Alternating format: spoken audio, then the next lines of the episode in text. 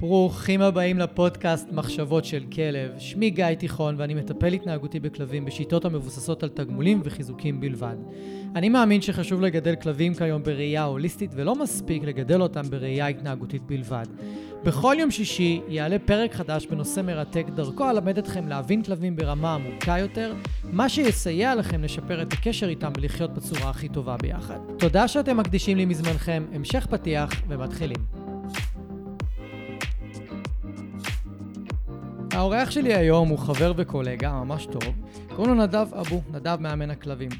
ונדב הוא גם מטפל התנהגותי כמוני, שעובד באזור הצפון, וההתמחות שלו היא גם כלבים רגישים, כלבים ריאקטיביים, כלבים עם בעיות התנהגות ממש בדומה אליי.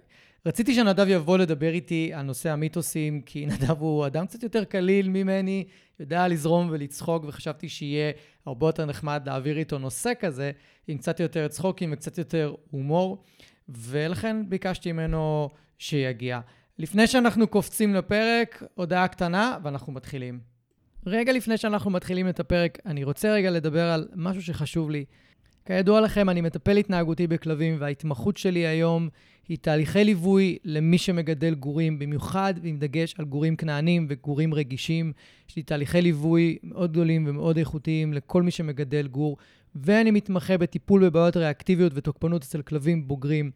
אני אשמח מאוד לעזור לכם, ואם אתם רוצים לעבוד יחד איתי, או עם אחד המאלפים המומלצים שלי, פשוט תרדו לתיבת הטקסט בכל מקום שאתם מקשיבים לפודקאסט, ויש לכם שם כישורים ודרכי קשר כדי להגיע אליי. אני והצוות שלי נדאג לכם באופן אישי, ואם אני לא אוכל לעזור, אנחנו נחבר אתכם לאחד המאלפים או המאלפות המומלצים מטעמנו, ואנחנו נשמח מאוד לעזור לכם. יאללה, לפרק. ברוכים הבאים, נדב, מה העניינים? אני לא... אין, אני אצחק לך כל, ה, כל הפודקאסט. אני אצחק, כל הפרק אני אצחק לך. זה, זה, אתה תתחרט שהבאת אותי לפה. נו, בסדר, יש לנו נושא די מעצבן לדבר עליו היום, אז נעשה אותו בצחוקים, אז עוד יותר טוב. כן, אסור לנו, אז זהו, אסור לנו להתעצבן.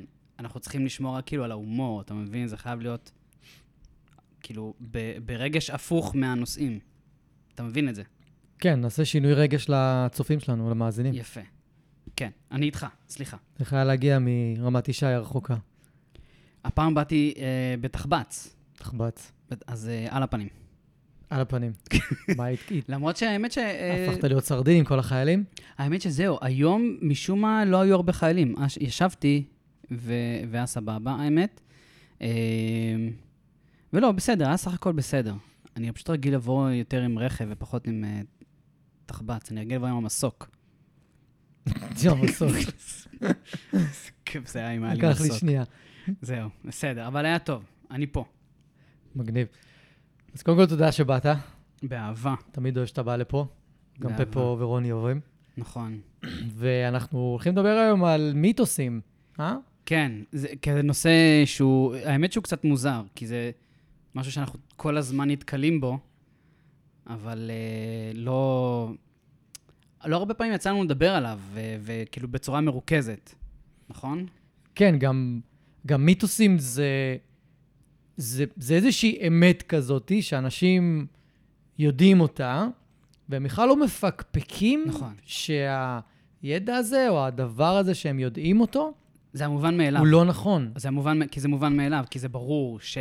כן, והם לא מפקפקים רגע שזה, נכון. שזה לא נכון. עכשיו, כאילו לי, בתור מי שעשה מעבר מאילוף מסורתי לאילוף שהוא פורס פרי, אז הדבר ש... הכי דחף אותי לעשות את המעבר זה לפקפק במה שאני יודע. לגמרי. וזה היה לפקפק בכל הדברים שאנחנו הולכים לדבר עליהם עכשיו. נכון. בהכל, ובהכל גיליתי ש... שהרבה דברים לא נכונים. אני אגיד לך, גם אצלי, שאני התחלתי, לא היה לי את המעבר כמו שלך, אני, אני, אני גם, אני מפקפק ואני שואל, אני לא לוקח אה, שום דבר כמובן מאליו, ואני גם כל הזמן אומר את זה למטופלים שלי. כל בעלי הכלבים שעובדים איתי, אני כבר בשיחת טלפון, אם לא, אז בפגישה, פגישת האבחון הראשונה, אני ממש מבקש מהם, פליז, אל תעשו אה, מה שאני אומר לכם, כי אמרתי לכם. פליז, mm-hmm. בבקשה, תשאלו, ת, ת, תתווכחו איתי, אוקיי? אל תסכימו איתי. ואני, התפקיד שלי יהיה לנסות לשכנע אתכם. ואם זה הגיוני, אז זה הגיוני. אם זה לא, אה, הכל בסדר, נמצא איזשהו... אבל אני פחות אוהב את האלה שנדב אמר, אז, אז, אז אני עושה. לא. מהמם. כאילו, אני אוהב את אלה שמפקפקים.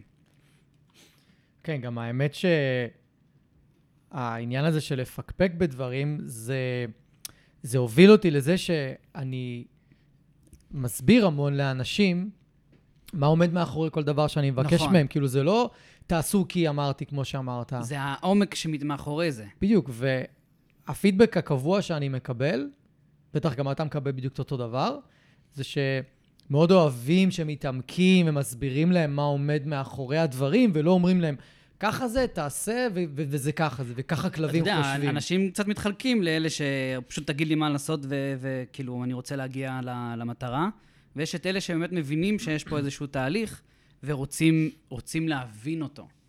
כן, אבל אלה שרוצים להגיע למטרה בלי להבין את הלמה, אז אתה יודע מה יקרה להם בסופו של דבר? סביר להניח שהם יגיעו לאיזושהי תקרת זכוכית יחסית נמוכה, ב- ב- ב- הם לא, אני לא חושב שהם יגיעו למטרות באמת כמו שהם רוצים. בעיניי יקרה משהו יותר גרוע מזה. מה?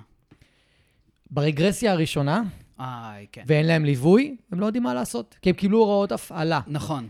הם לא, הם לא יודעים את הלמה תיאוריה. של, ה, של ההוראות, יס. של ההנחיות. כי הרי זה לא שלכל סיטואציה יש הנחיה אחת. יכול להיות שאתה תנחה את הלקוח שלך לעשות משהו מסוים היום, ובעוד חודש מהיום, שיבוא לך בדיוק עם אותה התנהגות של הכלב, אתה תגיד לו, לא, היום אני רוצה שאתה תעשה משהו אחר. למה? כי לפני חודש אמרתי לך, תעשה את הטכניקה הזאת, אבל היום הכלב שלך נורא מוצף. נכון. אז היום אני רוצה שאתה תימנע, ואתה לא תעבוד איתו, אל תעשה טכניקות. תן לו לנוח, תוריד ממנו סטרס. יש ו- פה- וברגע שאתה מבין את הלמה, אז בתור אדם שמקבל את הליווי, ידע לעשות את זה לבד. הכלים האמיתיים יהיו לרשותו. בדיוק. הכלים הם לא ה... אה, טכניקות. הטכניקות. זה, זה צריך לשבת על מה... אנחנו לא, אנחנו לא רובוטים, אנחנו לא עובדים עם מחשבים. אנחנו אה, עובדים עם בני אדם, אנחנו עובדים עם, עם כלבים. זה, זה... כולנו, אנחנו חושבים, מרגישים, אה, רוצים. אה, אה, זה, זה, זה, זה לא יכול להיות רק טכני. בדיוק. זה לא יכול להיות רק טכני. חייבים להבין למה הטכני אה, עבד, עובד, היום לא עובד, מחר הוא לא יעבוד. אני צריך להבין מה יושב מתחת אה, לטכני, כדי באמת להבין את הטכני. נכון. וזה מחבר אותנו מצוין למיתוסים, נכון. נכון? אז מה המיתוס הראשון שאנחנו רוצים לדבר עליו? אז, אז אני חושב שאנחנו נתחיל קצת... אה, משהו קליל, כן, גם, גם באיזשהו beginning, ב- בהתחלה, בגורות. גורות. אה, שיש שם לא מעט, אבל לא, אנחנו אה, כמובן... אנחנו רוצים לפתוח את הראש לאנשים כן, היום. בדיוק, אנחנו לא הולכים כן. לעבור על כל נכון. נכון. המיתוסים, אבל אנחנו הולכים לפתוח לכם את הראש במה שקשור למה שנקרא אקסיומות, דברים שכאילו יש הנחה ש... קצת תחשבו, קצת תחשבו רגע. כן. כאילו לפתוח לאנשים איזושהי נקודת מבט, חשיבה שהיא קצת אחרת. אה, אה, אני, אתם יודעים מה? אני אפילו לא אגיד לכם שזה נכון, זה לא נכון. בואו רגע, אה, תקשיבו מה שיש לי להגיד. תקשיבו ללמה. בדיוק. לא חייבים להסכים, אבל, אבל תקשיבו ו- ו- ו- ולכו לחקור. כאילו, לכו תח... כן, בדיוק. אשכרה תבדקו את זה. כן, לכו תבדקו. לא משנה לי מה המסקנה שתגיעו אחר כך. כאילו, עזוב, פחות חשוב לי. כן. זה באמת המטרה, כאילו, של ה... של ה... נכון? זה, זה המטרה שלנו היום. אז, אז נראה לי שנתחיל במשהו באמת פשוט. אני, כל מי שגידל גור, בטוח, כאילו, אה, חשב על זה, נתקל בזה, לא משנה עם איזה אה, מאמן כלבים הוא עבד, וזה הנושא הזה של הנשכנות. מהמם. שכן נראה לי חשוב לי קצת לגעת בו, כי אני חושב שיש שם הרבה תסכול. מה המיתוס? אז המיתוס הוא בעצם נשכנות גורית. שגור שנושך עלול גם לנשוך בעתיד, וזה עלול גם להיות... אה, שהוא יהפוך להיות כלב תוקפן. כן, זה עלול גם ל- ל- לבוא לידי ביטוי בתוקפנות. זה, ה- זה המיתוס. אה, וזה יושב על איזשהו כזה פחד, אתה יודע, פחד מאוד אה, עמוק. עמוק כזה, שכלב כלב נושך, זה פחד שהוא מובן. אבל אנחנו לא, יש, אנחנו לא מודעים, יש המון המון חוסר של ידע בקטע הזה. וההבנה שגור זה הדרך שלו לדבר איתנו, זה הדרך שלו לתקשר לעולם. ולחקור את העולם, ולחקור. ולחפה. זה הדרך שלו להביע אה, רצונות, את הרגשות שלו, את הכאבים שלו, את התסכולים שלו. זה מה שגור עושה. כמו שתינוק, לצורך העניין, בוכה, אוקיי? זה, ה... זה ההשוואה לצורך העניין שאני לפחות אה, אה, מספק. כן, הוא הרי הוא לא ימשיך להיות בכיין כל החיים שלו, כן. אלא, אלא אם קרו כל מיני דברים, כן, בסדר. אבל זה לא קשור ל, לילד, זה קשור לא. יותר למי מי שמגדל שמחנך, אותו. כן, כן. ב- בעיקרון, ילד יפסיק להתבכיין, לבכות, ברגע שהוא לומד את השפה. ברגע שהוא לומד את המילים שיעזרו לו להביע את התסכול, את המילים שבעזרתן הוא יוכל ללמוד. לדעתי הוא הפסיק לבכות הרבה קודם. אם, אם מי שמגדל אותו, ההורה, מבין את הצרכים שלו, נכון, עוד הרבה כן. לפני שהוא מדבר, נכון, זה, נכון, כמו, זה כמו עם הכלב. כן, כן, כן, כן. אה, כמובן שככל שאנחנו יותר מכירים אה, שפת גוף של תינוק, סלאש של אה, כלב גור, אז אנחנו אה, גודלים הסיכויים שלנו להבין אותו ולספק את הצרכים שלו. כן, אין ספק. אה, זה, זה משהו שהוא, שהוא עדיין, אתה יודע, הוא לא קיים עדיין, כמעט ולא. זה התפקיד שלנו, בסופו של דבר. התפקיד שלנו כמאמני כלבים זה באמת לבוא וללמד את, ה, את הבעלים את, ה, את השפה הזאת. אה, כן, אני, אני, אני מסכים. גם אם רגע נעשה שנייה הפרדה, ונתייחס רגע לסוגי נשיכות. כי יש את הסוגי נשיכות הגוריות, הטיפוסיות, דרך משחק, נכון. אתה יושב על הספה, פתאום הכלב, הגור בא, נותן לך איזה קטנה ברגל, תופס לך את המכנס, אה, הולך נושך איזה משהו בבית, אז לרוב האנשים נורא קל להבין ש... שזה, לא, שזה לא הולך להישאר. אבל אם זה נשיכות על הילדים, כי הילדים משגעים את הגור, הילדים משתוללים בבית, והגור רודף אחריהם ונושך אותם ותופס אותם ופוצע אותם, אז הם מתחילים להיכנס לפחדים האלה של נכון, מה יקרה נכון. שהגור יגדל והוא יהיה, והוא יהיה נשכן כזה, והוא יתחיל להיות תוקפן, ואז כאילו שם הם מאבדים קצת את הקשר למה שדיברנו עליו, שעדיין הגור מנסה להביע משהו, אבל הם לא מזהים. נכון. וגם, בוא, גורים רואים משהו רץ וזז מהר, הם הולכים לתפוס אותו. כן. זה לא, זה- זה, זה, זה- בטבע שלהם. זה הכי טבעי שיש בעולם, ואני יכול להגיד לך שלפחות מהניסיון שלי, אה, בהחלט להורים מאוד קשה עם זה. כן. מאוד. הורים יכולים להיכנס ממש כן. אני, לפאניקה. זה כאילו עד הילדים. כן, זה, זה פאניקה, ו, וזה גם... ואם אנחנו, אם הורים, הורים שמקשיבים לנו עכשיו, כאילו, הדבר אולי הכי חשוב זה שהילדים מאוד לומדים אה, דרך התגובה שלכם לסיטואציה. זה, ואם זה, אתם מגיבים בלחץ ו- ו- ופחד, ואוי ואבוי, הוא נושך וצריך להפסיק אותו מיד, אז הם גם יגיבו ככה. תראה, זה משהו שכן, זה, אתה יודע, זה, זה קל להגיד, אה, קשה לעשות, אני ברור, בטוח. ברור. זה כן משהו זה שדורש רק להציף תרגול. למודעות, נכון, נכון, לא זה- איזה ביקורת. זה כן משהו ש, ש, שדורש כאילו מההורים איזשהו תרגול. כן. אה, אני יכול להגיד לך שממש לא קל להורים לשמוע שאני אומר אה, שזה טבעי. וכזה, מה, שהגור שלי יתקוף את הילדים שלי? זה, זה הוא, שוב, לא, הוא לא תוקף, אבל... אבל זה שוב הולך לשם, זה שוב הולך ל... כי, כי, כי הגור נשך את הילד, והילד, אתה יודע, נגיד, קצת ירד דם. כי השיניים של גור הן סופר חדות. המילה, המילה לתקוף היא אצלי כזה... אה, כן. איך אתם...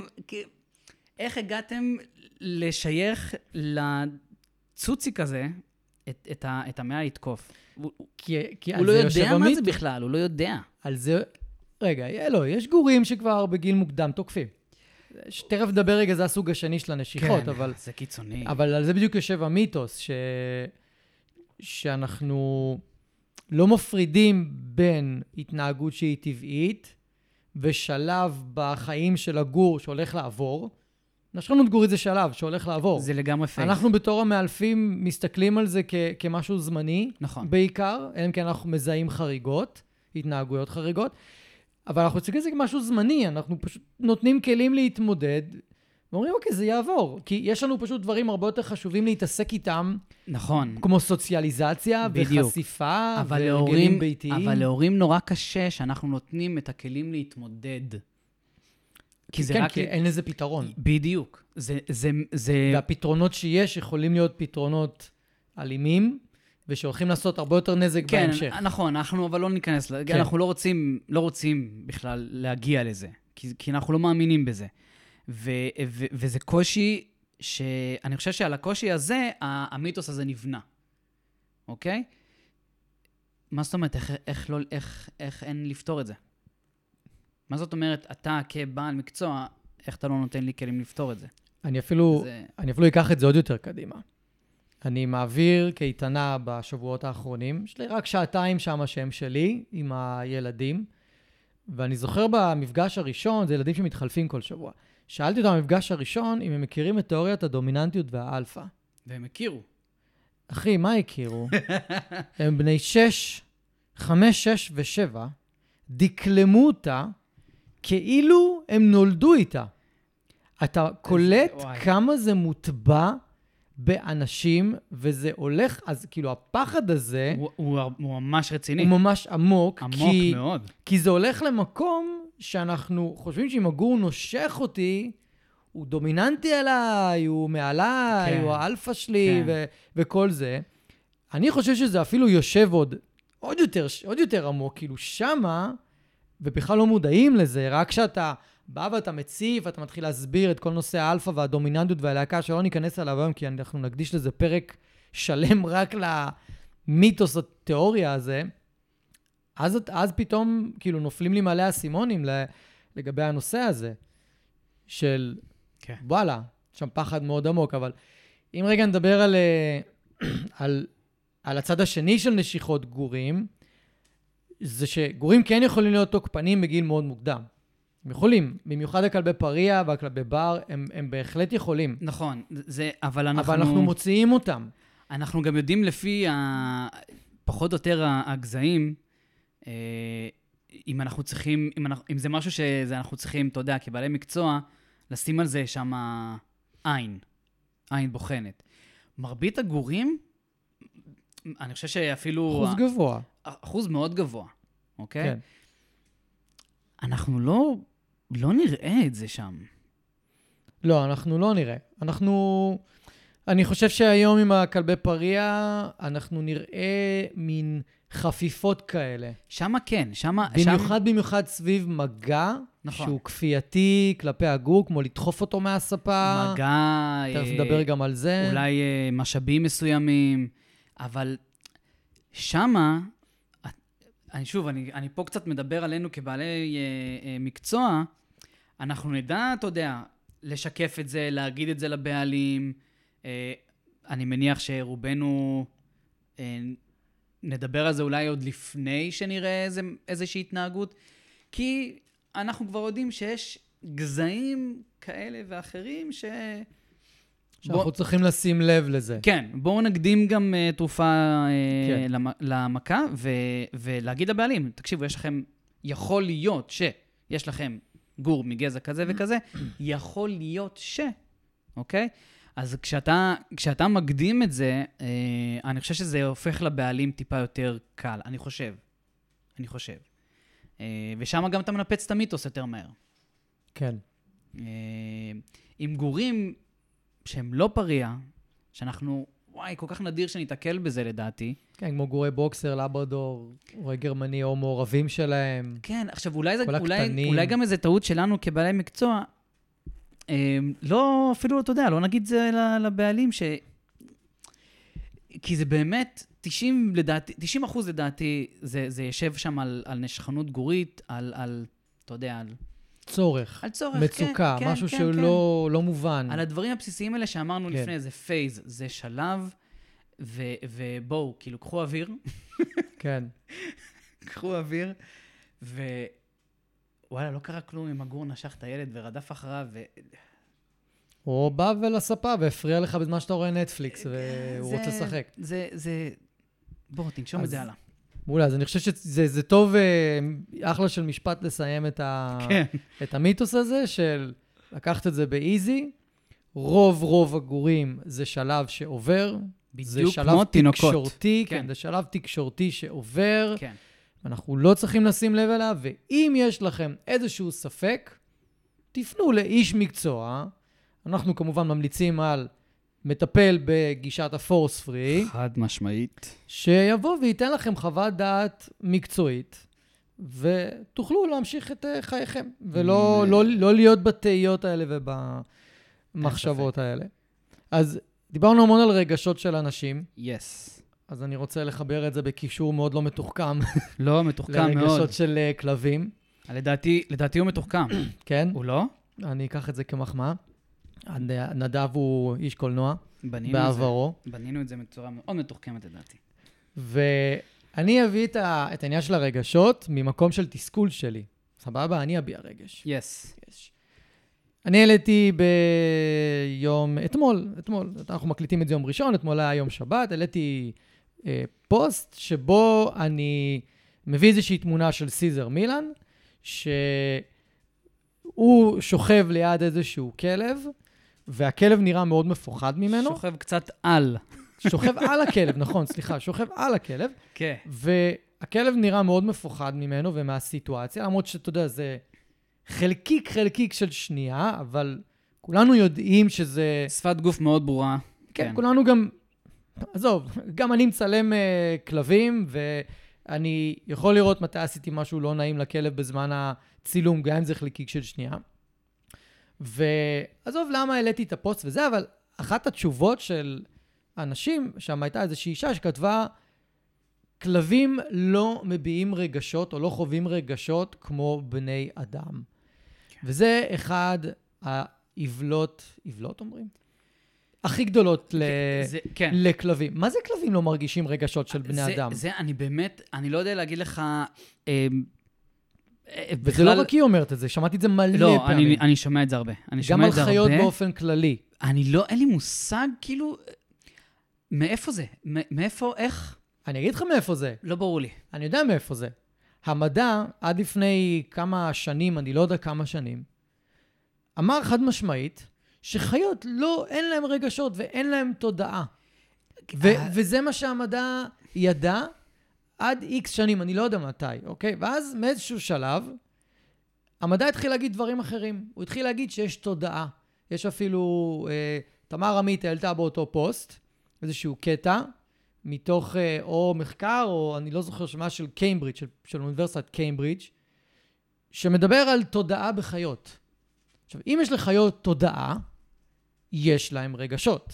זה, זה בא ביחד, ללא ספק. ומעבר לזה, שזה הכי מרגיז אותי, כלבים יודעים להביע חיבה? זהו, זה מה שרציתי כולם, להגיד לך. כולם רואים ו- ויודעים לזהות שכלב מביע חיבה. זה מה שרציתי להגיד לך. כולם יודעים לזהות פחד אצל כלב?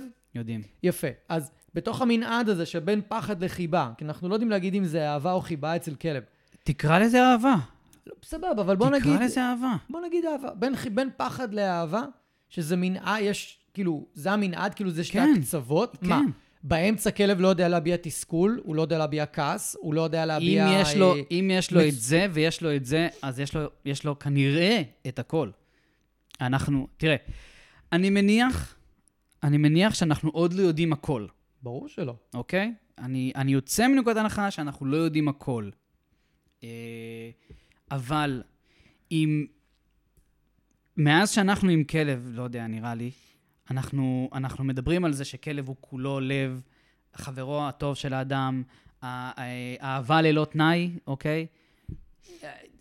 מה... אני לא מאמין בזה.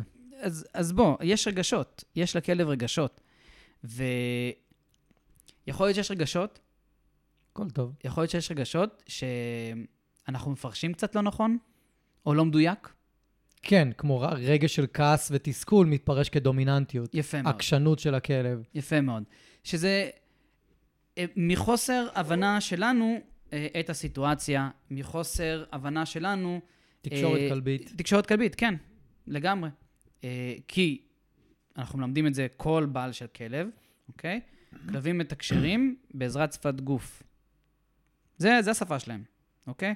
לנו יש עברית, אנגלית, אה, ספרדית, שפה מילולית. גם אנחנו מדברים בשפת גוף, אבל לא משנה. כלבים מדברים בשפת גוף, זה השפה שלהם. עכשיו, מה מביעה שפת גוף?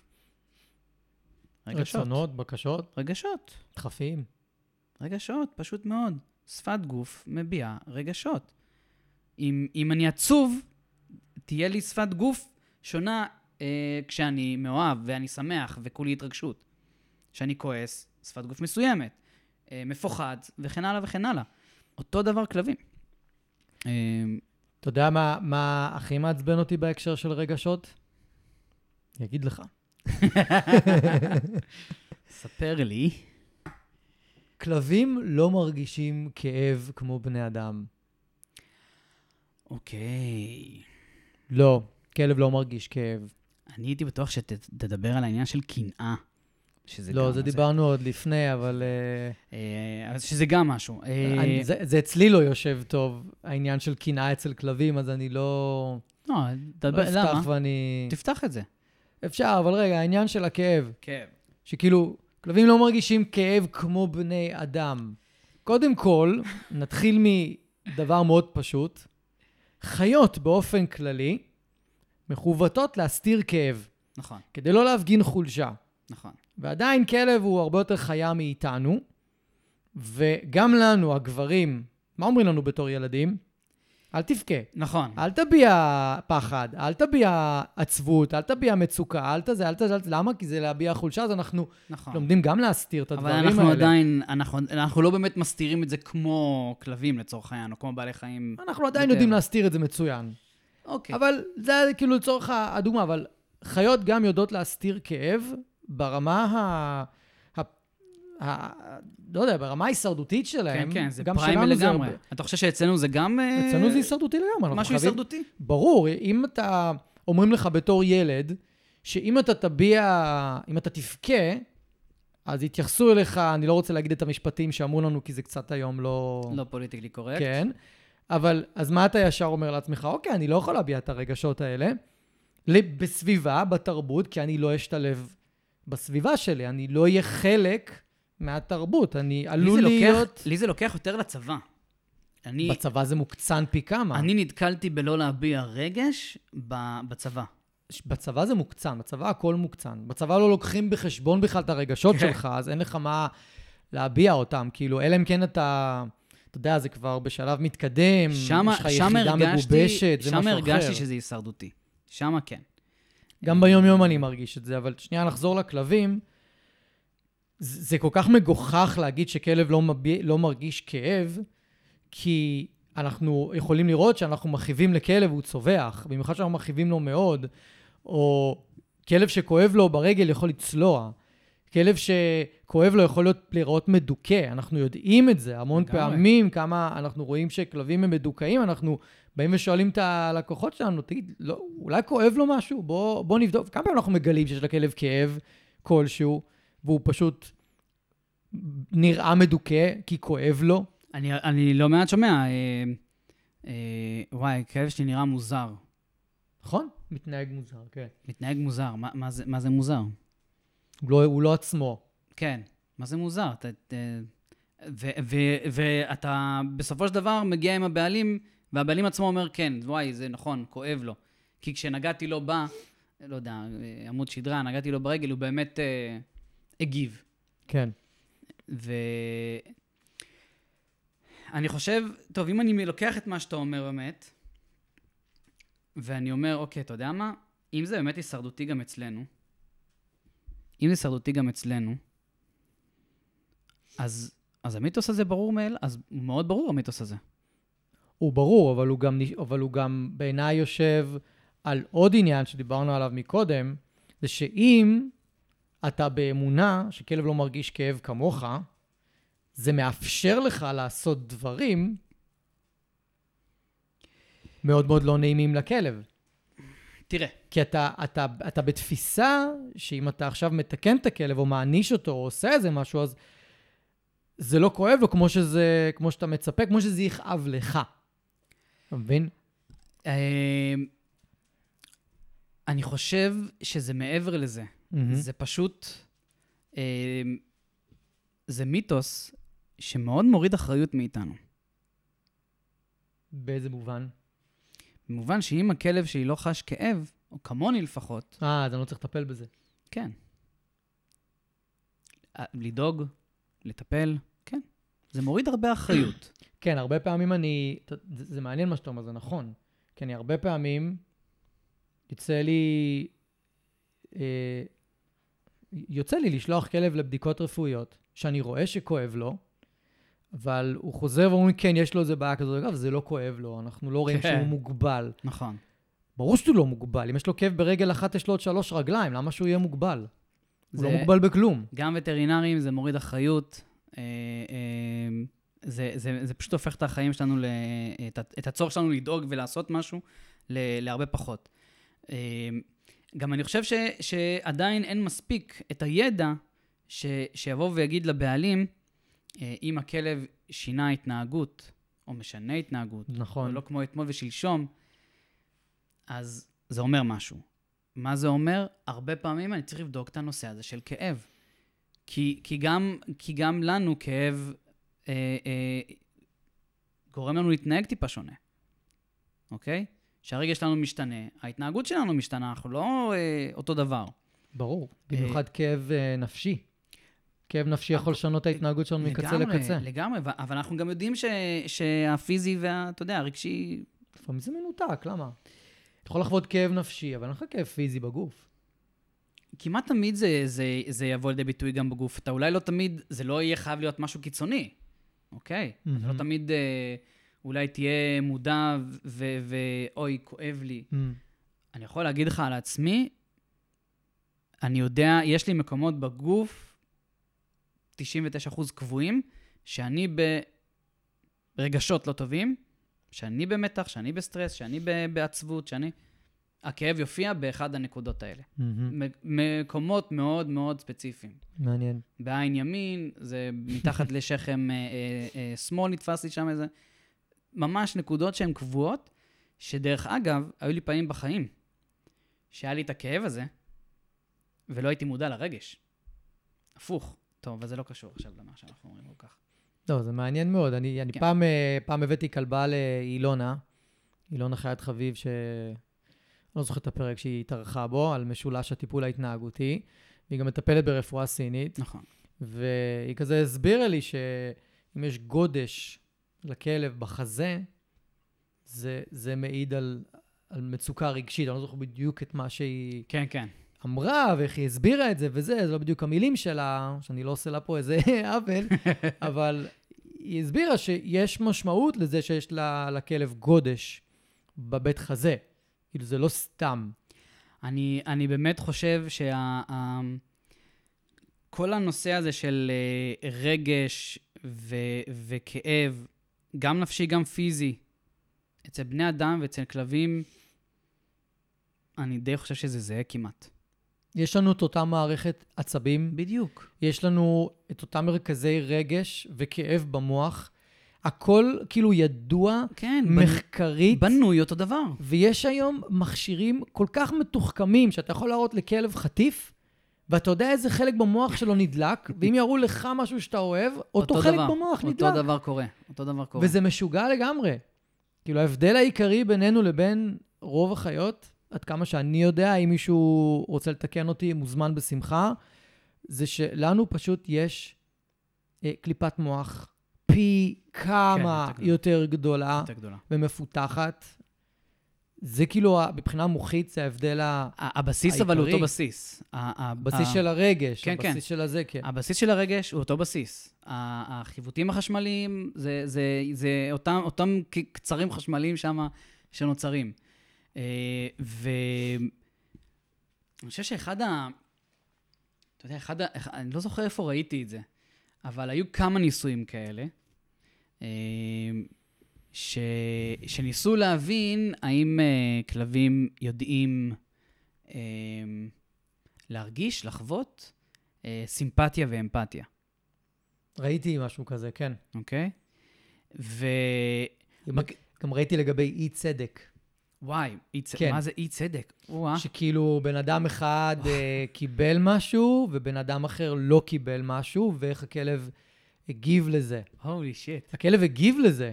הם לא ידעו בדיוק איך לפרש את זה, אבל הכלב זהו, נכון. הגיב לזה. נכון. זאת אומרת שיש שם איזושהי רמת הבנה, אנחנו לא יודעים לגמרי, כן. אנחנו לא יודעים לדייק את זה, בדיוק. אבל, זה, זה קיים. גם אמפתיה וסימפתיה, המחקרים לפחות שאני ראיתי, אוקיי? אני, יכול להיות שאני פה אה, אה, אה, קצת טועה, אבל המחקרים שאני ראיתי, לא, לא, הייתה, אה, לא הייתה מסקנה שהיא חד משמעית. נכון. אבל, אבל, אבל כי זה משום ש... קשה נורא. נכון, כי גם, גם לבצע מחקר כזה, הוא לא, הוא לא פשוט. גם זה על מעט מדי כלבים בדרך כלל. נכון. לא, כאילו- לא עושים את זה על אלפי כלבים. זהו, זה נכון. הקושי הכי גדול נכון. שיש לנו, ב- לנו, שיש לחוקרים במחקרים האלה. אבל אין להם מספיק, מספיק אבל כלבים מספיק לחקור. ש, שחלק מהכלבים, עזוב, לא משנה כמותית, באמת. מספיק שחלק מהכלבים, אתה כן רואה עליהם תגובה, שאתה יכול לפרש אותה כאמפתיה או סימפתיה, זה מספיק לבוא ולהגיד, בואנה חבר'ה, הם, הם, הם מרגישים. יש פה משהו. יש. סבבה, אני לא יודע להגיד במדויק, אני לא יודע לפרש את זה בצורה המדעית, האמפירית, הזה, אבל בואנה, אחי, יש פה משהו. כן. יש. ואני אני אוסיף על זה, ונסיים את המיתוס הזה כדי לי- להתקדם, Yes. זה שהיום בעולם יש המון מר- מרכזי מחקר שחוקרים כלבים על הבעת כאב דרך התנהגות, ולא דרך בדיקה פיזית, על דרך צפייה כן. בכלב. כלומר, מה הכלב וזה עושה, פיתוח- ואיזה כאב זה... כן, וזו התפתחות מטורפת, כי מה שהם מגלים זה שכלבים מביעים כאב הרבה לפני, דרך ההתנהגות, הרבה לפני שהם מביעים את זה פי, ב, כן. ב, ברמה הפיזית.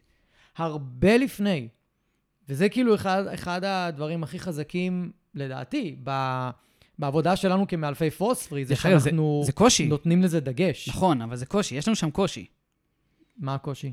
כלומר, אה, לדעת, לבוא ולהגיד, טוב, לכלב הזה יש בעיה פיזיולוגית כזאת. לא תמיד אנחנו יודעים להצביע אה, על ה... ברור. יש שם קושי. לא, ברור, אני לא, לא תמיד אני יודע... מה, אבל אני, אני מזהה מצוקה, אני מזהה איזשהו נכון, נכון. קושי אנחנו יודעים של הכלב. נכון, כן. אנחנו יודעים לזהות שיש קושי. אבל יש שם קושי לבוא ולהגיד שהקושי כן. הוא כן, X. נכון. לפעמים זה קל, לפעמים אנחנו די מתקשה. אני, אני יודע שאני לא פעם ולא פעמיים אה, די מתקשה. די מתקשה לבוא ולהגיד, אני, אני יודע שלהגיד שאוקיי, זה, יש שם כאב. לא יודע מאיפה. זהו, כי התנהגויות האלו, אני יודע שכמעט תמיד המקור שלהם הוא כאב. כן. אני לא, אני לא רואה, אני לא יודע לראות, לא תמיד. איפה הכאב הזה? מה, מה לבוא ולהגיד? כן, אם מישהו תוהה איך נראה כלב ש... כזה שאנחנו מדברים עליו, זה יכול להיות כלב שהוא קצת אפאתי, כלב שהוא לא כל כך רוצה לטייל, או כלב שמתקשה לחזור הביתה מטיולים. יש, יש הרבה, הרבה סימפטומים. שכאילו יש- הרבה סימפטומים. יש כל מיני דברים, כלב שנתקע, לא זורם. כלב שיש לו היתקעויות כל הזמן, כלב שכאילו אתה, אין לך זרימה ממנו, משהו, כל פעם אתה צריך לגייס אנרגיה להניע אותו מחדש למשהו, כאילו אתה אומר, משהו פה לא, לא בסדר. אז זה ככה, נשאיר אותם עם, ה, עם כן. החומר הזה למחשבה, כי זה גם... אה, ונעבור למיתוס אולי אחד הגדולים ever בתולדות האילוף, ה, ה, האילוף של כלבים. אני אגיד אותו, אני אכריז עליו. אה, כן. זה אל תלטף כלב כשהוא מפחד, כי אתה תחזק את הפחד.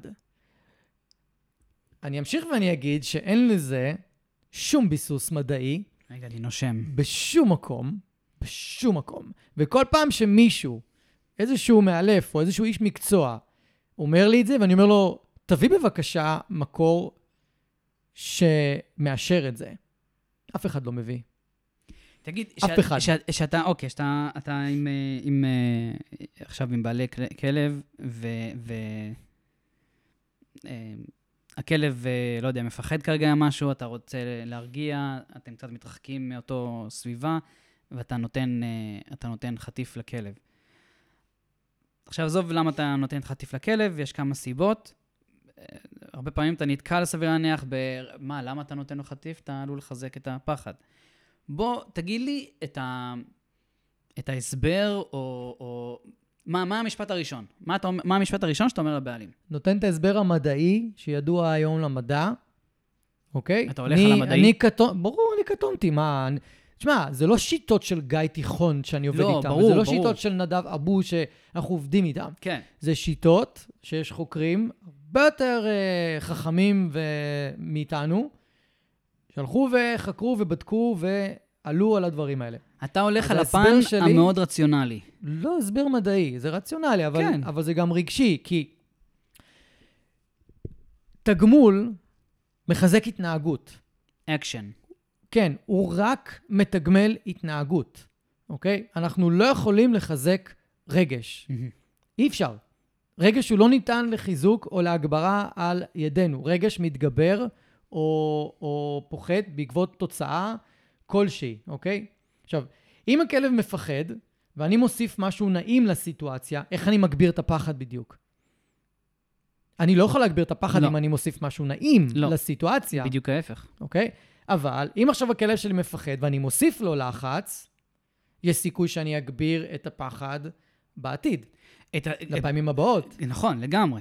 אבל רגש לא ניתן לחיזוק באמצעות ליטוף או תגמול או אוכל חיוביים. או משהו כזה, במיוחד אם זה נעים לו. אני אוקיי. הולך על הסבר קצת אה, אחר. מהמם. לא קצת, לך. א- אחר. אני, אני אה, משאיר את ההסבר המדעי ל- למשפט השני, לפייז השני, ואני שואל את הבעלים, אה, כשהילד שלכם מפחד, הילד שלכם אה, נבהל, מה אתם עושים? אז מן הסתם הם עונים, אני מחבק, אוקיי? אתה לא מחזק את הפחד של הילד? אז אני אומר, ואתם לא מפחדים שהילד שלכם יפחד יותר עכשיו מאותו מה שהוא נבהל ממנו? ואז יש שתיקה, אוקיי? אה, עכשיו אני עובר להסבר המדעי, אוקיי? שלא ניתן לחזק, אחד לאחד מה שאתה אמרת בגדול, אוקיי? אה, תשמע, המיתוס הזה הוא, וואי, אה, הוא, הוא כל כך נרחב. כלומר, באמת, אה, באמת שכל בית שיש בו כלב, יש את המיתוס הזה. בחיי, באמת. אה, אלא אם כן הבית הזה עבר עבודה עם מטפל התנהגותי בגישה החיובית. אבל באמת שהמיתוס הזה נמצא בכל בית. ואני חושב, שוב, זה, זה, אני יודע שזה בא מחוסר ידע, מישהו אי פעם בעבר אמר את זה, וביסס את זה, אני לא יודע על מה, ושם זה נשאר, אוקיי? שם זה נשאר. אז אני חושב שאם אנחנו נעשה את ההשוואה הזאת אלינו, אל הילדים שלנו, אני יכול לשבור את המיתוס הזה. אני יכול לבוא, לקחת את הבעלים ו... אה, וואו. וואו, אוקיי, לעשות איזשהו ניעור כזה. ואני אני, אני מוצא הרבה פעמים שברגע שאני משווה את זה לילדים, ברגע שאני, אני, אני, אתה יודע, אני, אני נוגע שם באיזושהי נקודה רגישה. אני שובר את המיתוס הזה, אני מפורר אותו. אני מפורר אותו לחלוטין. ודווקא, לרוב, תדע לך שאני, אחרי שאני מסביר, משווה לילדים, אחרי שאני מסביר את ההסבר המדעי, אני מבקש מהבעלים, בואו רגע תתקרבו שנייה אל, אל הכלב ותיגעו בו. כמובן שהם נוגעים בו קצת בצורה שהיא, אתה יודע, קצת יותר אה, אה, שובבה כזאת, ואז אני כאילו, רגע, שנייה, לאט-לאט. תעשו לו מסאז'. לאט, רגוע. אני, רוב הפעמים, 99% מהפעמים, הבעלים אחרי חצי דקה, היי, וואי, הוא ממש נרגע. וזהו. ואני אני לא צריך לה- להזכיר את הדבר הזה יותר. והוא, ואני אני חייב להגיד לך שזה מיתוס שממש נמאס לי לשמוע. כן, מאוד נמאס לשמוע. מאוד. האמת של אה, שאין להם ילדים, אני נותן את הדוגמה... הדוגמה שלך לילדים היא מעולה, אגב. אני משתמש בה לעיתים רחוקות מדי, אבל היא מצוינת. אני נותן עוד דוגמה לזוגות צעירים שאין להם ילדים. את הבוס שלהם בעבודה. הכי פשוט. מעולה. פשוט נותן את הבוס בעבודה כ- כדוגמה, ונופלים להם האסימונים נורא מהר גם ב- בהקשר הזה. אה, לפני, אתמול ראיתי סרטון של מישהי מאוד מפורסמת בשם טיל סואן, ככה קוראים לה. נחשבת, נחשבת היום לאחת המורות הרוחניות הכי מפורסמות בעולם. רואים מלא סרטונים שלה. מדברת דברים נורא מעניינים. ונזכרתי עכשיו במה שאמרת, כי היא מדברת על איזושהי שיטה שהמציא איזה בן אדם, שאני לא זוכר את השם שלו, שהוא המציא את השיטה של תינוקות להתעלם כשהם בוכים, כי הילד צריך להרגיע את עצמו. Mm, אוקיי. הוא המציא את השיטה הזו לפני מלא מלא מלא זמן. וואי, ראיתי את זה באיזה סדרה קומית אפילו. אוקיי. וזה בדיוק כמו, זה בא בדיוק מאותו מקום, של כן. הכלב צריך להרגיע את עצמו, אני לא יכול להרגיע אותו כי אני אחזק את הפחד שלו, או אני אחזק את המצב הרגשי שהוא נמצא בו. והדבר הכי הכי הכי חשוב לדעת לכל מי שמקשיב לנו, כל מחקר, כמעט, הרוב, שנעשה על מגע, התגלה כמרגיע. נרגיע לחלוטין. ולא כמגביר חרדות או סטרס או פחד או, או רגשות לא נעימים. מגע, אולי חיבוק אצל כלבים לא, אבל מגע שהוא מותאם לבן אדם או לחיה או ליצור לגמרי. שאנחנו מתקשרים איתו, ירגיע אותו ברוב המקרים שאנחנו אה, ניגע בו. גיא, עזוב, עזוב מחקרים. בוא, ת- כאילו, כן, בואו ננסה את זה תכלס על הכלב. שלנו. תנסו את זה לכלב, תנסו את זה לעצמכם. מה מגע יוצר אצלכם? אצל הבן זוג שלכם, אצל העץ כן. שלכם. איך אתם מגיבים לרגש אה, של כאב, של צער, של פחד אצל הבן זוג? מה התגובה שלכם? אתם מחבקים? למה אתם מחבקים? הרוב לא, הרוב אפילו מת- יותר מתגוננים ויותר רודפים, כי קשה להתמודד עם הרגשות האלה. נכון, אבל כשאתה רוצה להרגיע בצורה מודעת את הצד השני שמולך, זה מגע. מגע או טון דיבור מסוים, נכון, טון דיבור טון מרגיע. דיבור הרבה יותר רך. הרבה יותר רך, הרבה יותר יותר נעים. עמוק, הרבה יותר לאט. זה אותו דבר. זה אותו דבר. אם, אם דיברנו לפני זה של, שכלבים מרגישים כמונו, אוקיי? אז אין שום סיבה שמגע שמרגיע אותנו, מגע, דיבור, אה, אה, מה עוד אמרנו? זהו, נכון? כן. אה, לא ירגיע את הכלב. זה... כל עוד זה מותאם לו, חשוב לדבר. כמובן, להגיד. כמובן, כמובן. כמובן שגם אם, אה, אם אני כבן אדם, יש לי איזושהי אה, סלידה מ... לא יודע, מהחיבוקים או משהו כזה, כמובן שזה לא ירגיע אותי, אוקיי? אה, אה, כמובן, זה חייב להיות בהתאם למה שהצד השני מרגיש, אה, אוהב. אז אם הכלב שלי, כמובן, יש לו איזושהי עדיין רתיעה, פחד ממגע עוטף, אוקיי? אז כמובן שחיבוק של הכלב לא יעזור. אה, וכמובן שאני צריך להכיר, אני צריך להכיר את הכלב, מה הוא יותר אוהב. יש את הכלבים שיאהבו יותר את המגע הליטוף העדין הזה, נגיד באזור של האוזן או באזור של הישבן, ויש כלבים שיותר יעדיפו את ה... אתה יודע, את, ה, את המגע הקשוח הזה, ה- ה- עמוק. העמוק, העמוק. המסאז' הזה העמוק. אה, אז כמובן שאני צריך להכיר את הכלב, כמובן, אבל זה אותו דבר כמו לב- לבני אדם, ממש ממש אותו דבר. אני, אני ממש מסכים. אז בואו נסכם את זה רגע, ונגיד שמגע או חטיפים לא יכולים לחזק פחד.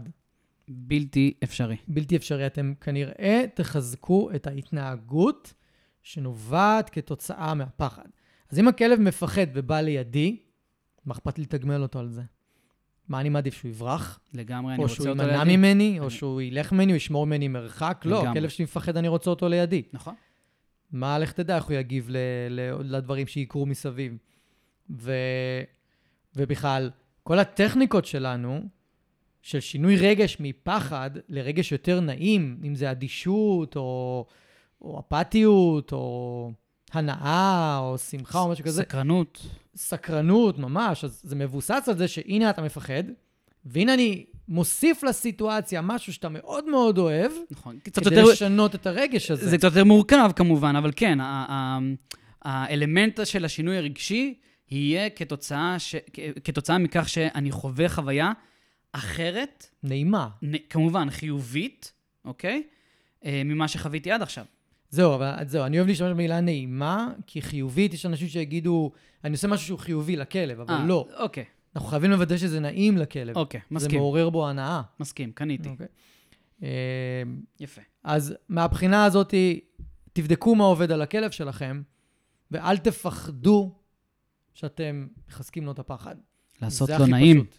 כן, תבדקו מה עושה לכלב שלכם נעים בלב. אה, בואו נעבור למיתוס הבא, וזה גם מיתוס כזה שהוא מאוד נפוץ ומאוד ידוע. זה כל מה שקשור להתנהגויות שמגדירים אותן כהתנהגות דומיננטית של הכלב. טוב, פה אתה צריך לעצור אותי אם אני סוטה ומרחיב יותר מדי וזה, כי, כי, אה, כי זה באמת נושא שהוא, זה מיתוס כזה שאפשר לדבר עליו מלא זמן. אז אני רגע אתן להם תקציר. סבבה? כן. הרבה פעמים יגידו על כלב שהוא דומיננטי, אבל בתור התחלה, דומיננטיות היא לא תכונת אופי. לא. היא פשוט התנהגות רגעית סביב משהו שקורה באותו רגע. אבל הרבה פעמים מפרשים אה, התנהגות דומיננטית בצורה לא נכונה. אז הרבה מיתוסים גם נשענים על זה. למשל, אם הכלב עולה על הספה, או, אז הוא מנסה להראות שהוא מעליך. או. אם הוא יוצא לפניך מהדלת, הוא מנסה להראות שהוא מוביל אותך. אם הוא מושך אותך בטיול, הוא מנסה להראות שהוא גם מנהיג אותך, מוביל אותך.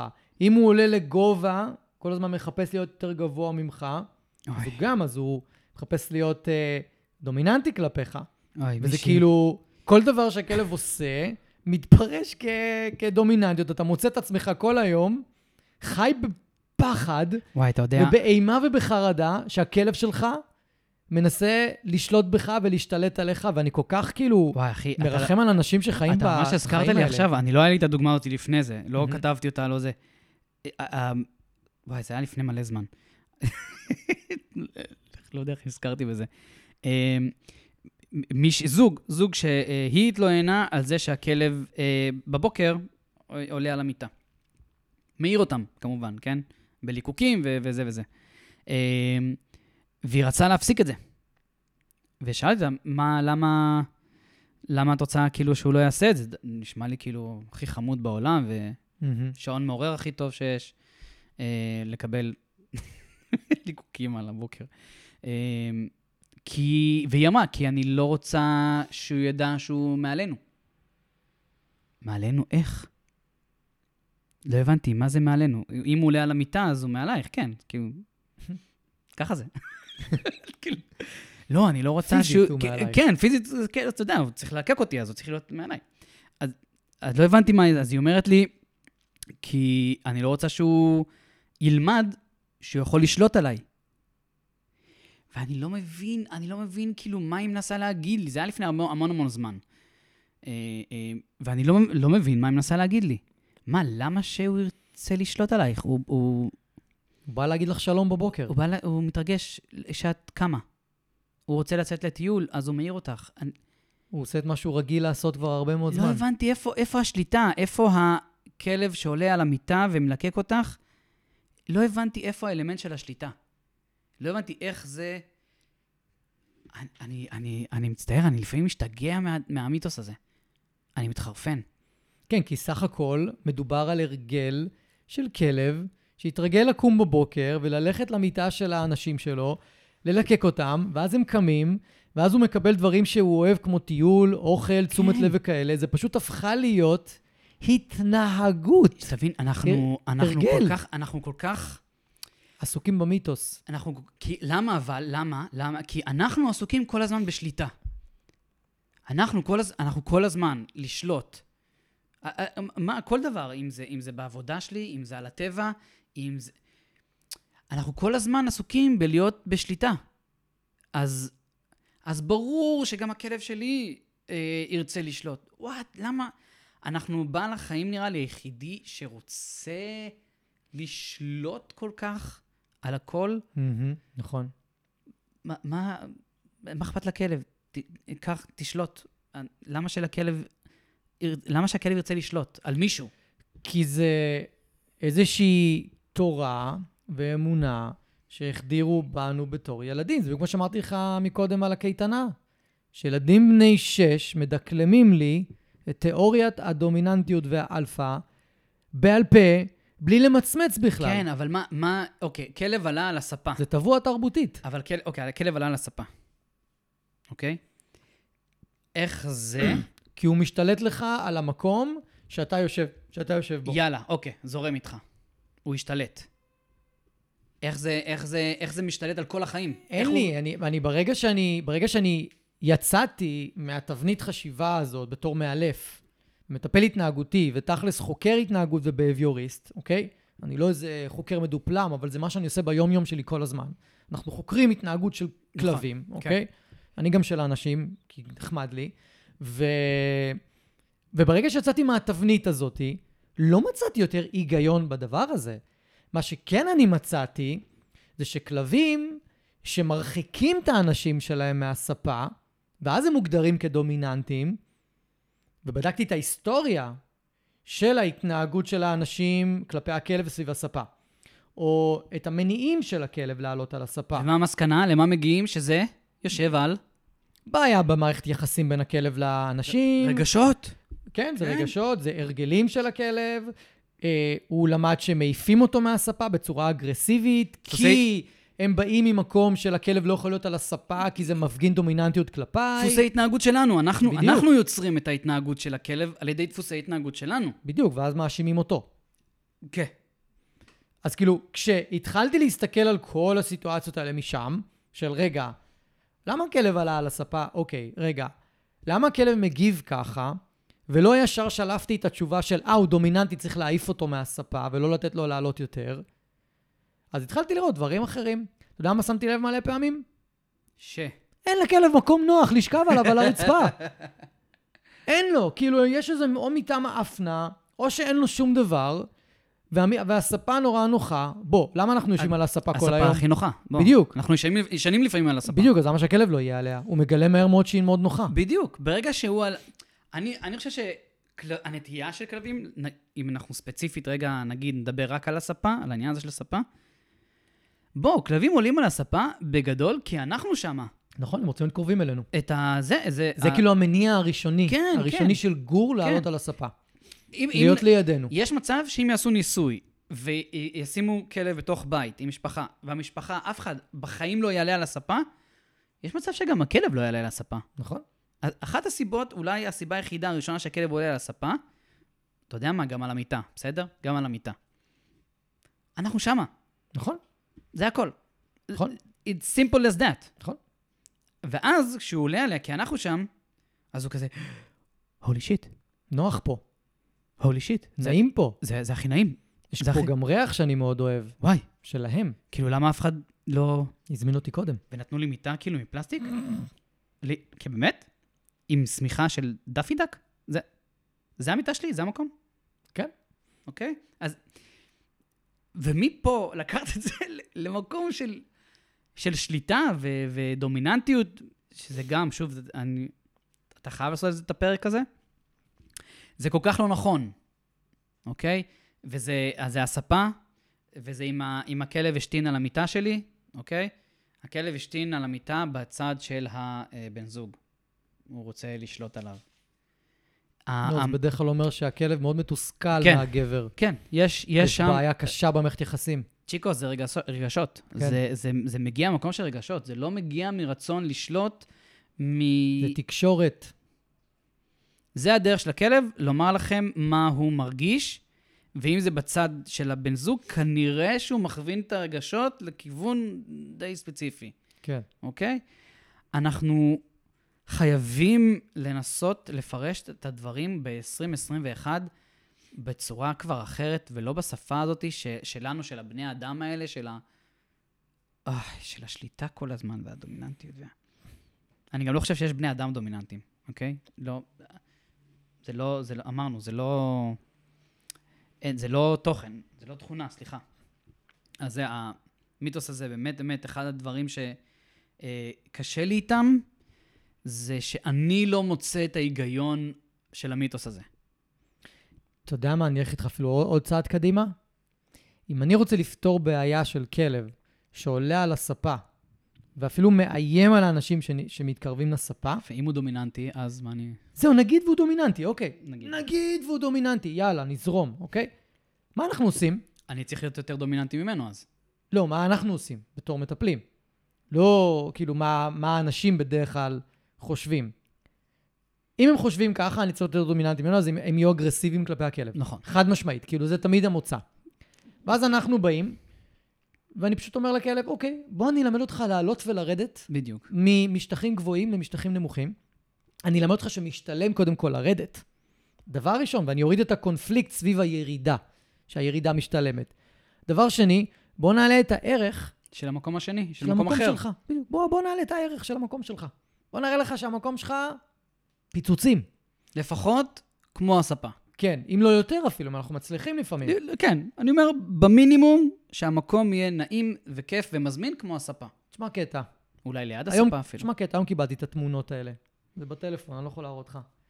לקוחות שאני עובד איתם, זוג שאני עובד איתם כבר הרבה זמן, כלבה די מורכבת.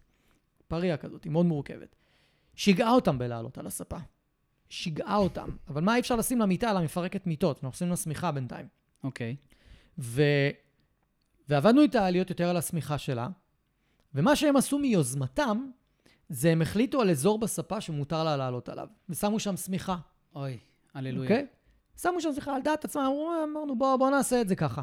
כי הם בהתחלה לא רצו שהיא תעלה על הספה, אז אמרתי, בסדר, זרמתי, לא כי היא דומיננטית, כי פשוט הם לא רוצים, אני מכבד את זה. אז עשינו לה רגלה על השמיכה שלה, והם שמו לה עוד שמיכה על הכרית של הספה. פינה, פינה מסוימת כן. בספה. כן, מה קרה? הכלבה מיוזמתה החליטה ויותר יותר לשכב על השמיכה שלה. כי היא קיבלה את הבחירה. לא היה יותר ריב על הספה.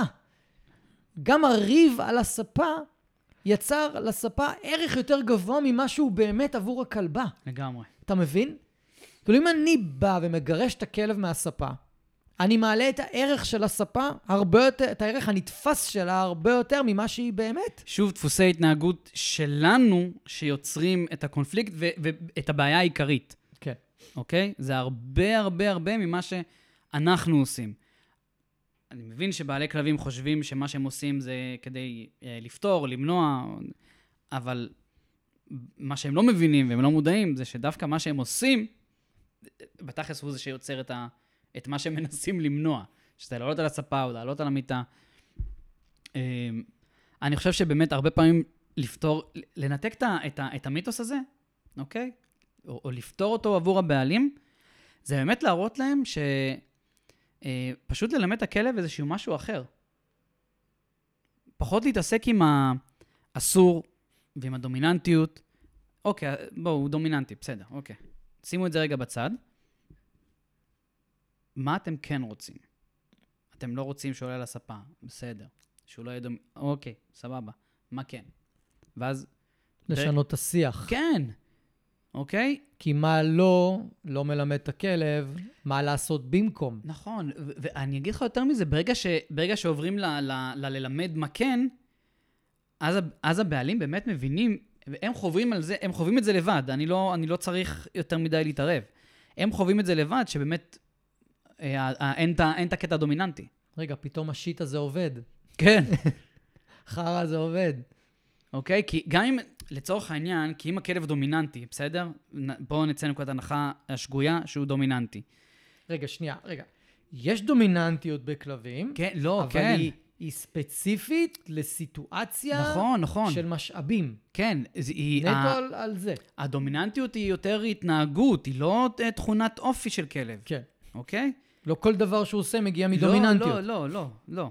אה, אה, אה, הכלב יכול לפעול בצורה דומיננטית.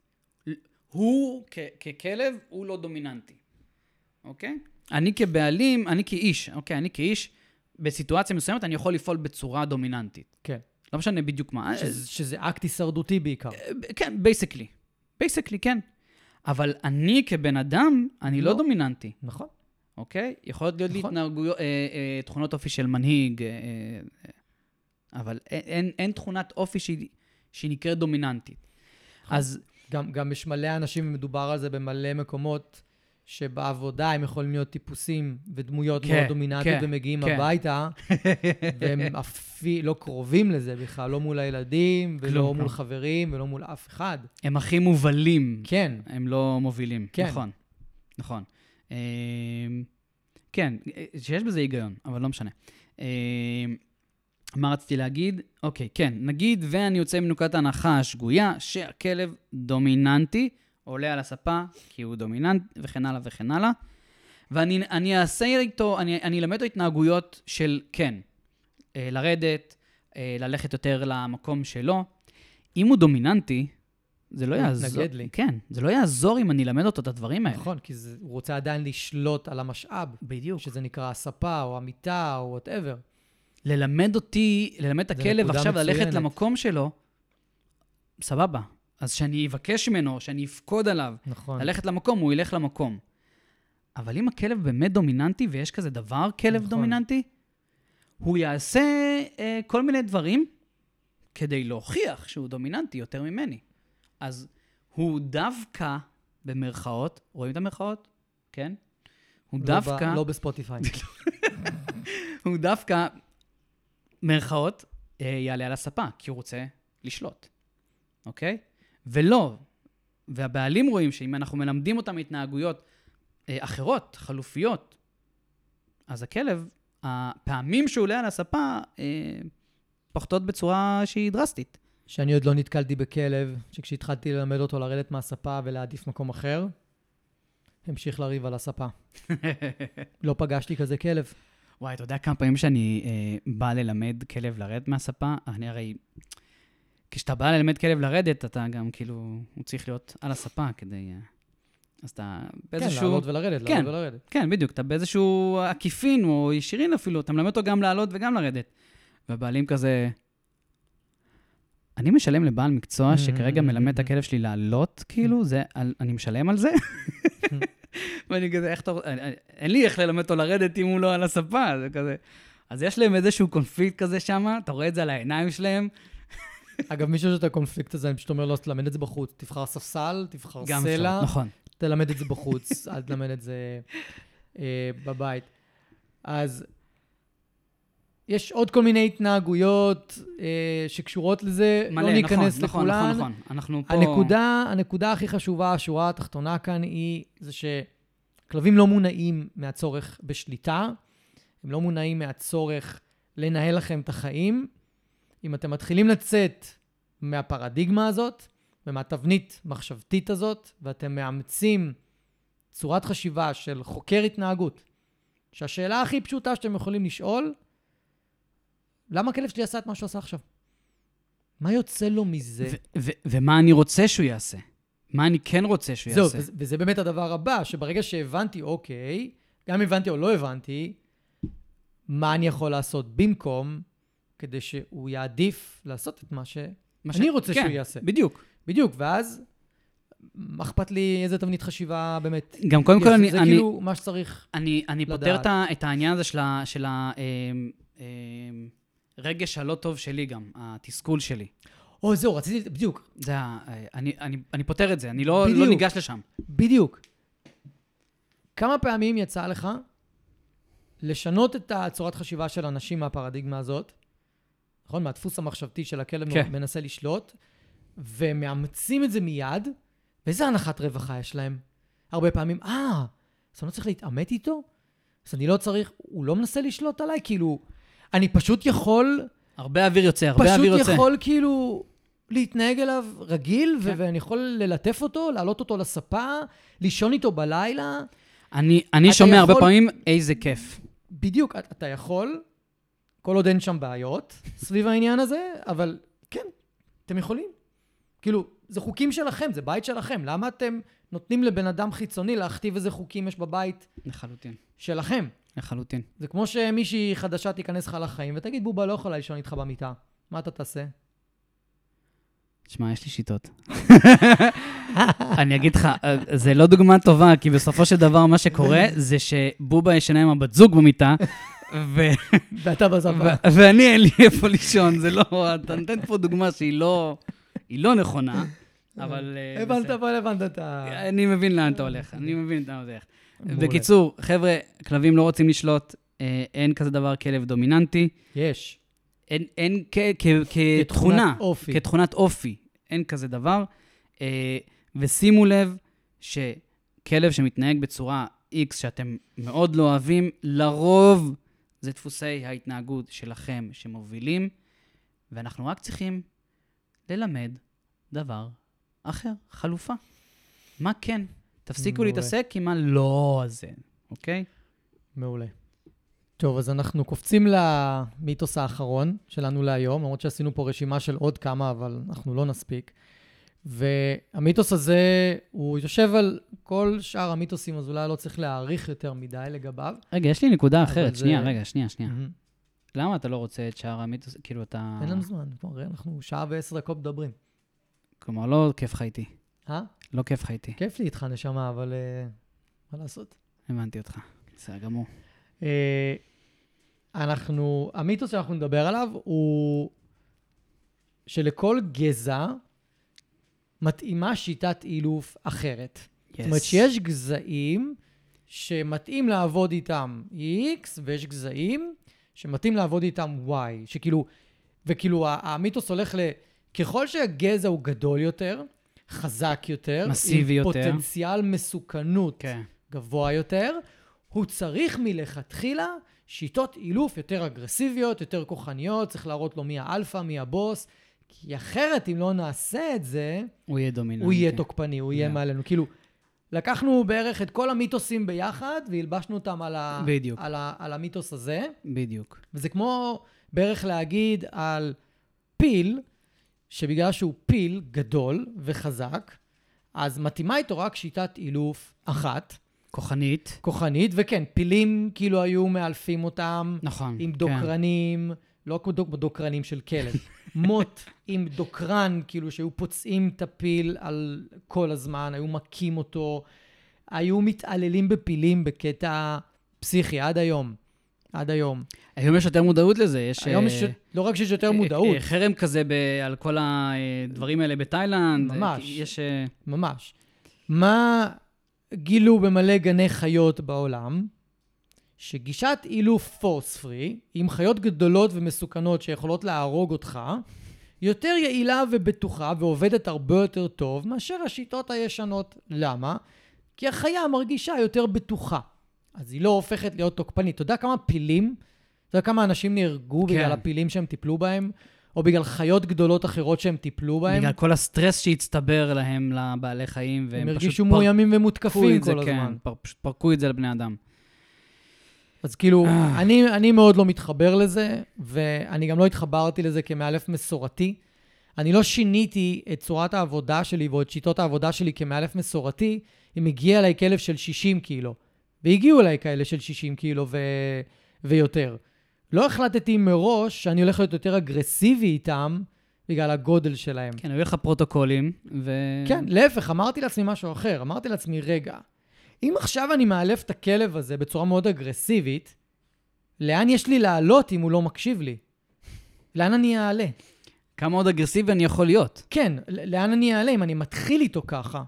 והוא עוד גור, אז הוא לומד שהעולם עובר, עובד באגרסיביות. כמובן שהוא יכול להיות אגרסיבי כלפיי חזרה, נכון? זה אז- אחד אז- התופעות אז לוואי? כן. כן, אז מה אני אעשה? לאן אני אעלה? ולכל אחד מאיתנו יש את ה... את, אתה יודע, רמת כוח משלו. בדיוק. זה תלוי במסה שלך. למשל, נכון. אה, יש לי עכשיו אה, אה, אה, בעלת אה, דני. עכשיו, היא בחורה הכי מתוקה בעולם, אבל היא שוקלת 50. הוא שוקל 60.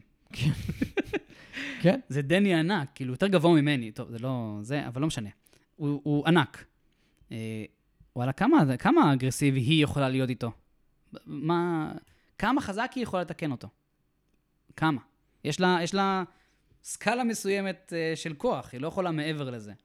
אז אם הוא, הוא לא יגיב לתיקון הכי חזק שלה, אז מה... איך... חשמל?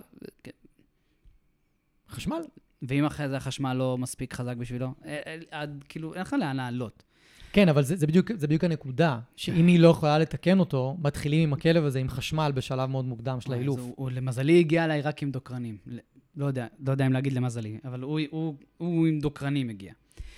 אני, אני, יש לי איזה חלום כזה, שהשאלה הזאת היא, האם אה, גזעים שונים צריכים אילוף בשיטות שונות, יהיה באיזה שעשועון, באיזה Mm. חידון, ואז אה, יהיה את ה... אה, אתה יודע, את התשובה הזאת עם הסאונד הזה.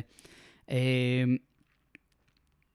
תראה, זה, זה משהו שאני רואה אותו הרבה בפייסבוק, בכל מיני קבוצות פייסבוק שקשורות לכלבים, שאנשים אה, באמת חושבים שאם יש לי אה, כלב חזק, אז אני צריך אה, לאלף, לחנך, לטפל בו בצורה מאוד כוחנית.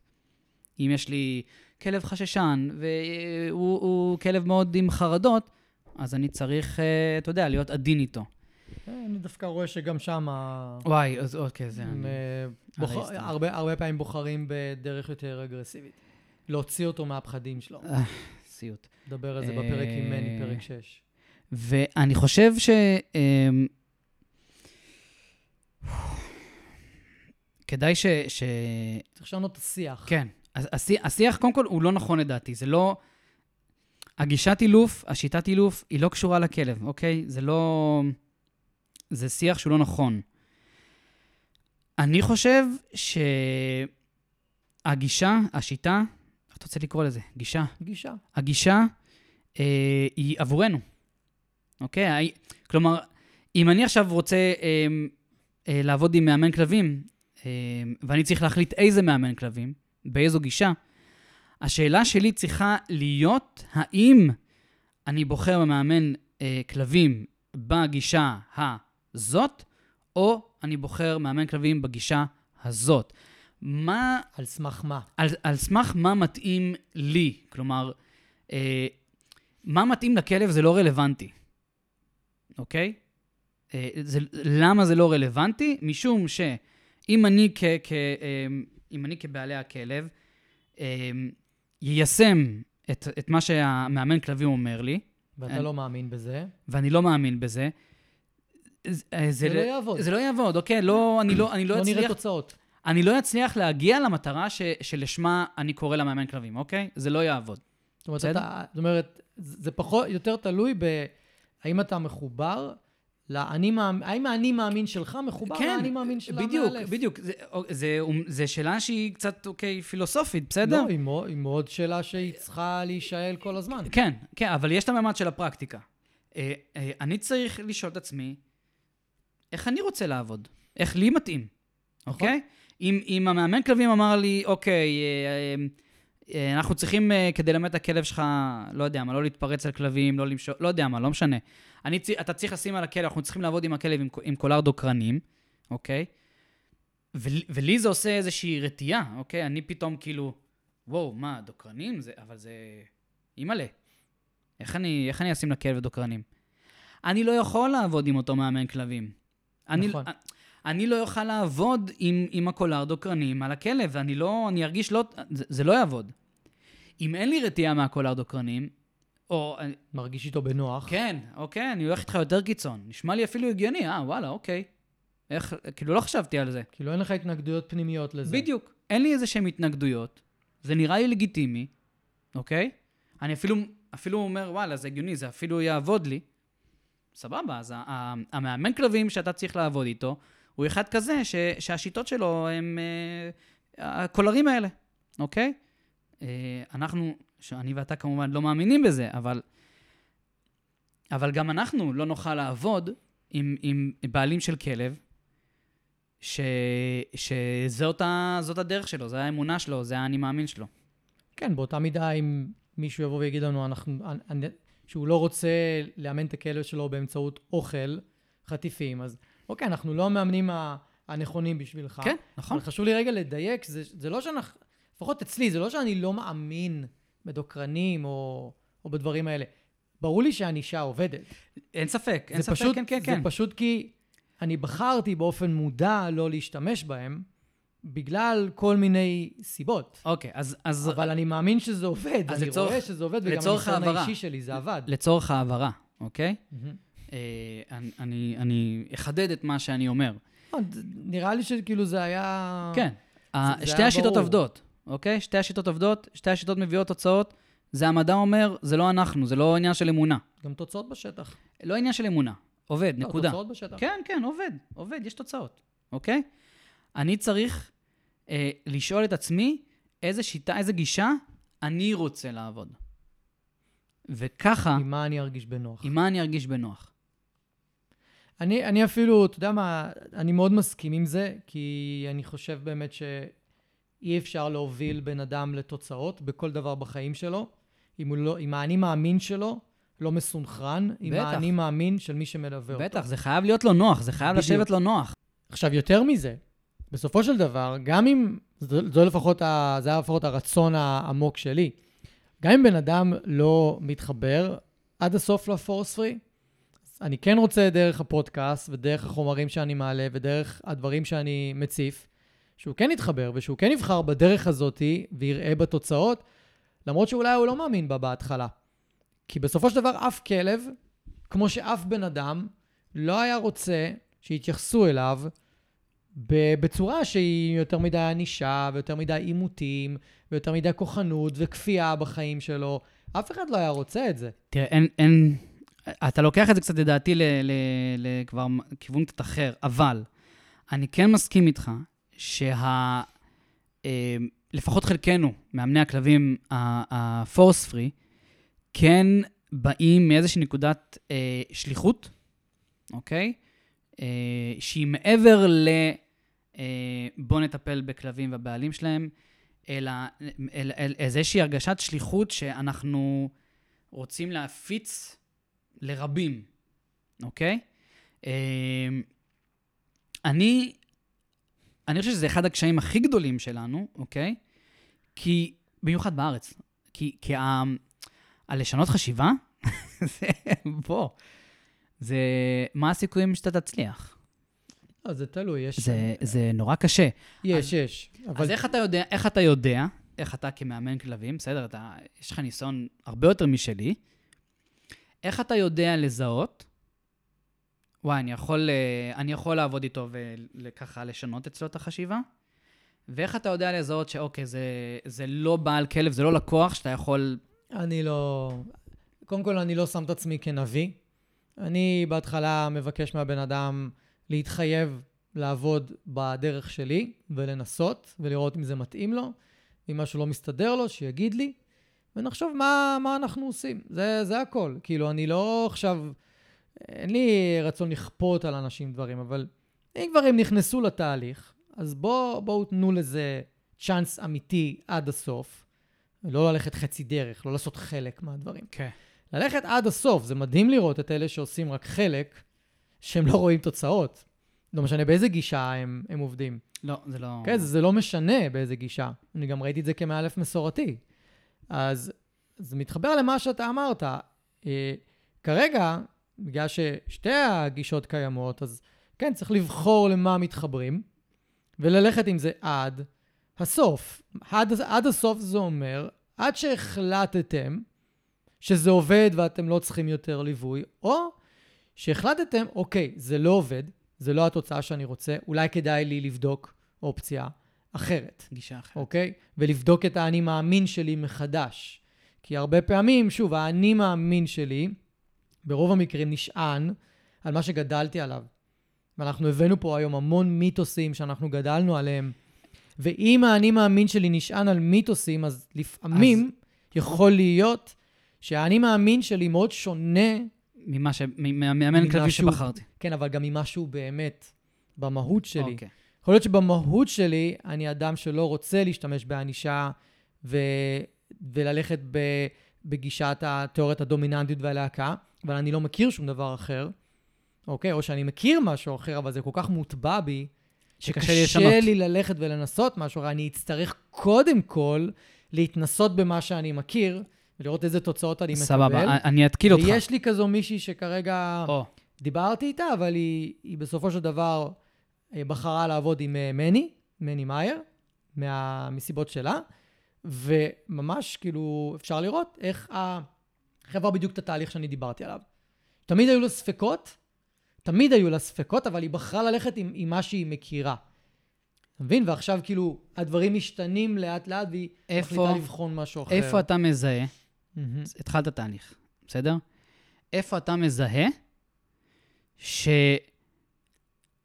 שהלקוחות, בעלי הכלב, לא נמצאים, דרך איפה? שיחה פשוטה.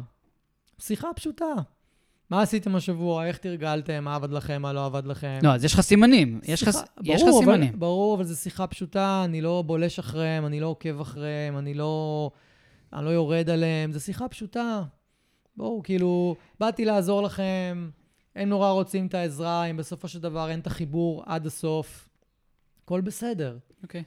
הכל בסדר, אפשר לשחרר בלי, בלי כעסים, בלי... אפשר לשחרר. הכל טוב. אני, היה לי לא מזמן אה, אה, שכנים של, כאילו, שכנים של ההורים שלי אה, אימצו כלב, אה, וכמובן שהם יודעים שאני מאמן כלבים, והתבקשתי לעזור קצת. ואני אה, די מהר הרגשתי שוואלה, לא, זה לא עובד. כאילו, אין, אין באמת חיבור. אה, הם לא באמת מתחברים למה שאני עושה. אה, הם לא... אה, אין שם באמת רצון ליישם את מה שאני מבקש.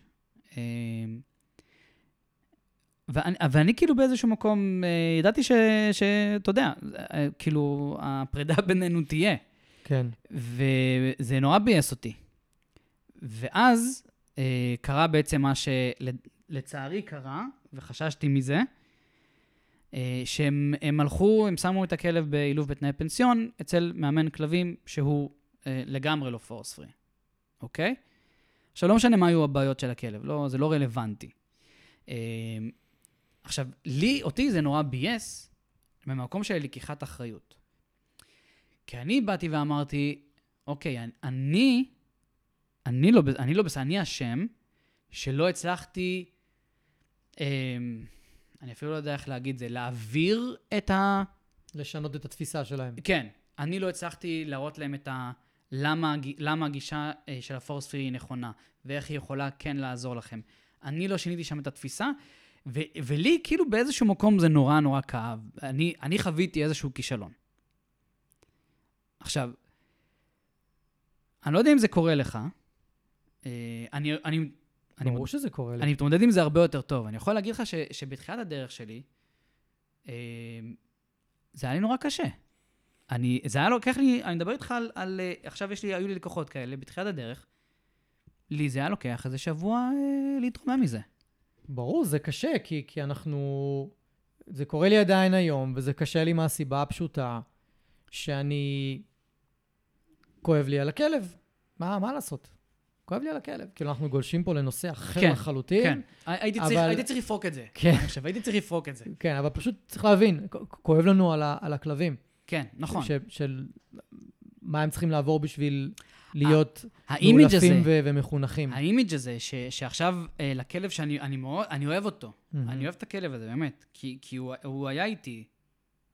אני אוהב את הכלב הזה.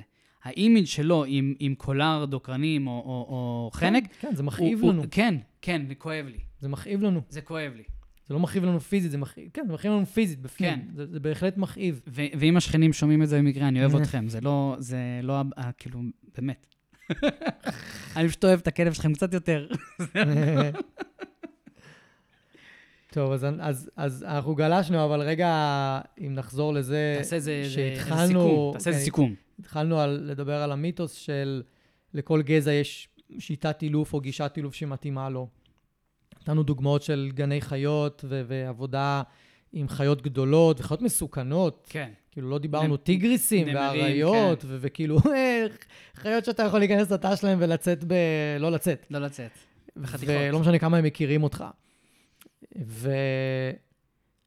ו- ושם, בכל הגני חיות האלה, עושים שינויים מאוד מאוד גדולים באיך שהם מאמנים את החיות. זה ממש שינוי תפיסתי. כן, עושים שם שינוי תפיסתי מאוד גדול, ומדווחים על תוצאות מדהימות, ומדווחים על אה, שינויים מדהימים ועל תהליכים מדהימים ש- שהם עוברים, והם מיישמים ודבקים בזה. נכון. זה לא היה איזה אפיזודה, בוא, נש, בוא נשנה את זה. לא, הם אימצו את זה. מתוך הבנה, ממש מתוך כן. הבנה שהגישה הזאת היא הרבה יותר נכונה, נוחה, הרבה יותר רגועה, בטוחה. בטוחה. זה הכי חשוב, בטוחה. כן, עם, בגני לשני כלבים, כן. הצדדים. נכון, נכון, נכון, נכון.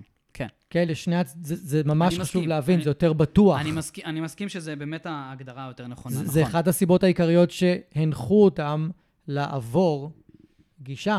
כן. זה כי היא יותר בטוחה. אני מסכים, אני אוקיי? מסכים. זה לגמרי הגדרה יותר נכונה. אה, אז אין, אין באמת שיטה שמתאימה לכלב כזה או יותר. אנחנו באמונה שכל הכלבים יעדיפו להיות מאומנים בפורס פרי, נכון, אבל נכון. עדיין מי שעושה ומאמן אותם זה האנשים. אני גם, וחשוב שהם יתחברו למה שהם... אני גם אתן דוגמה אחרונה בו. שאני נותן בהסברים שלי ל- ל- לבעלי כלבים.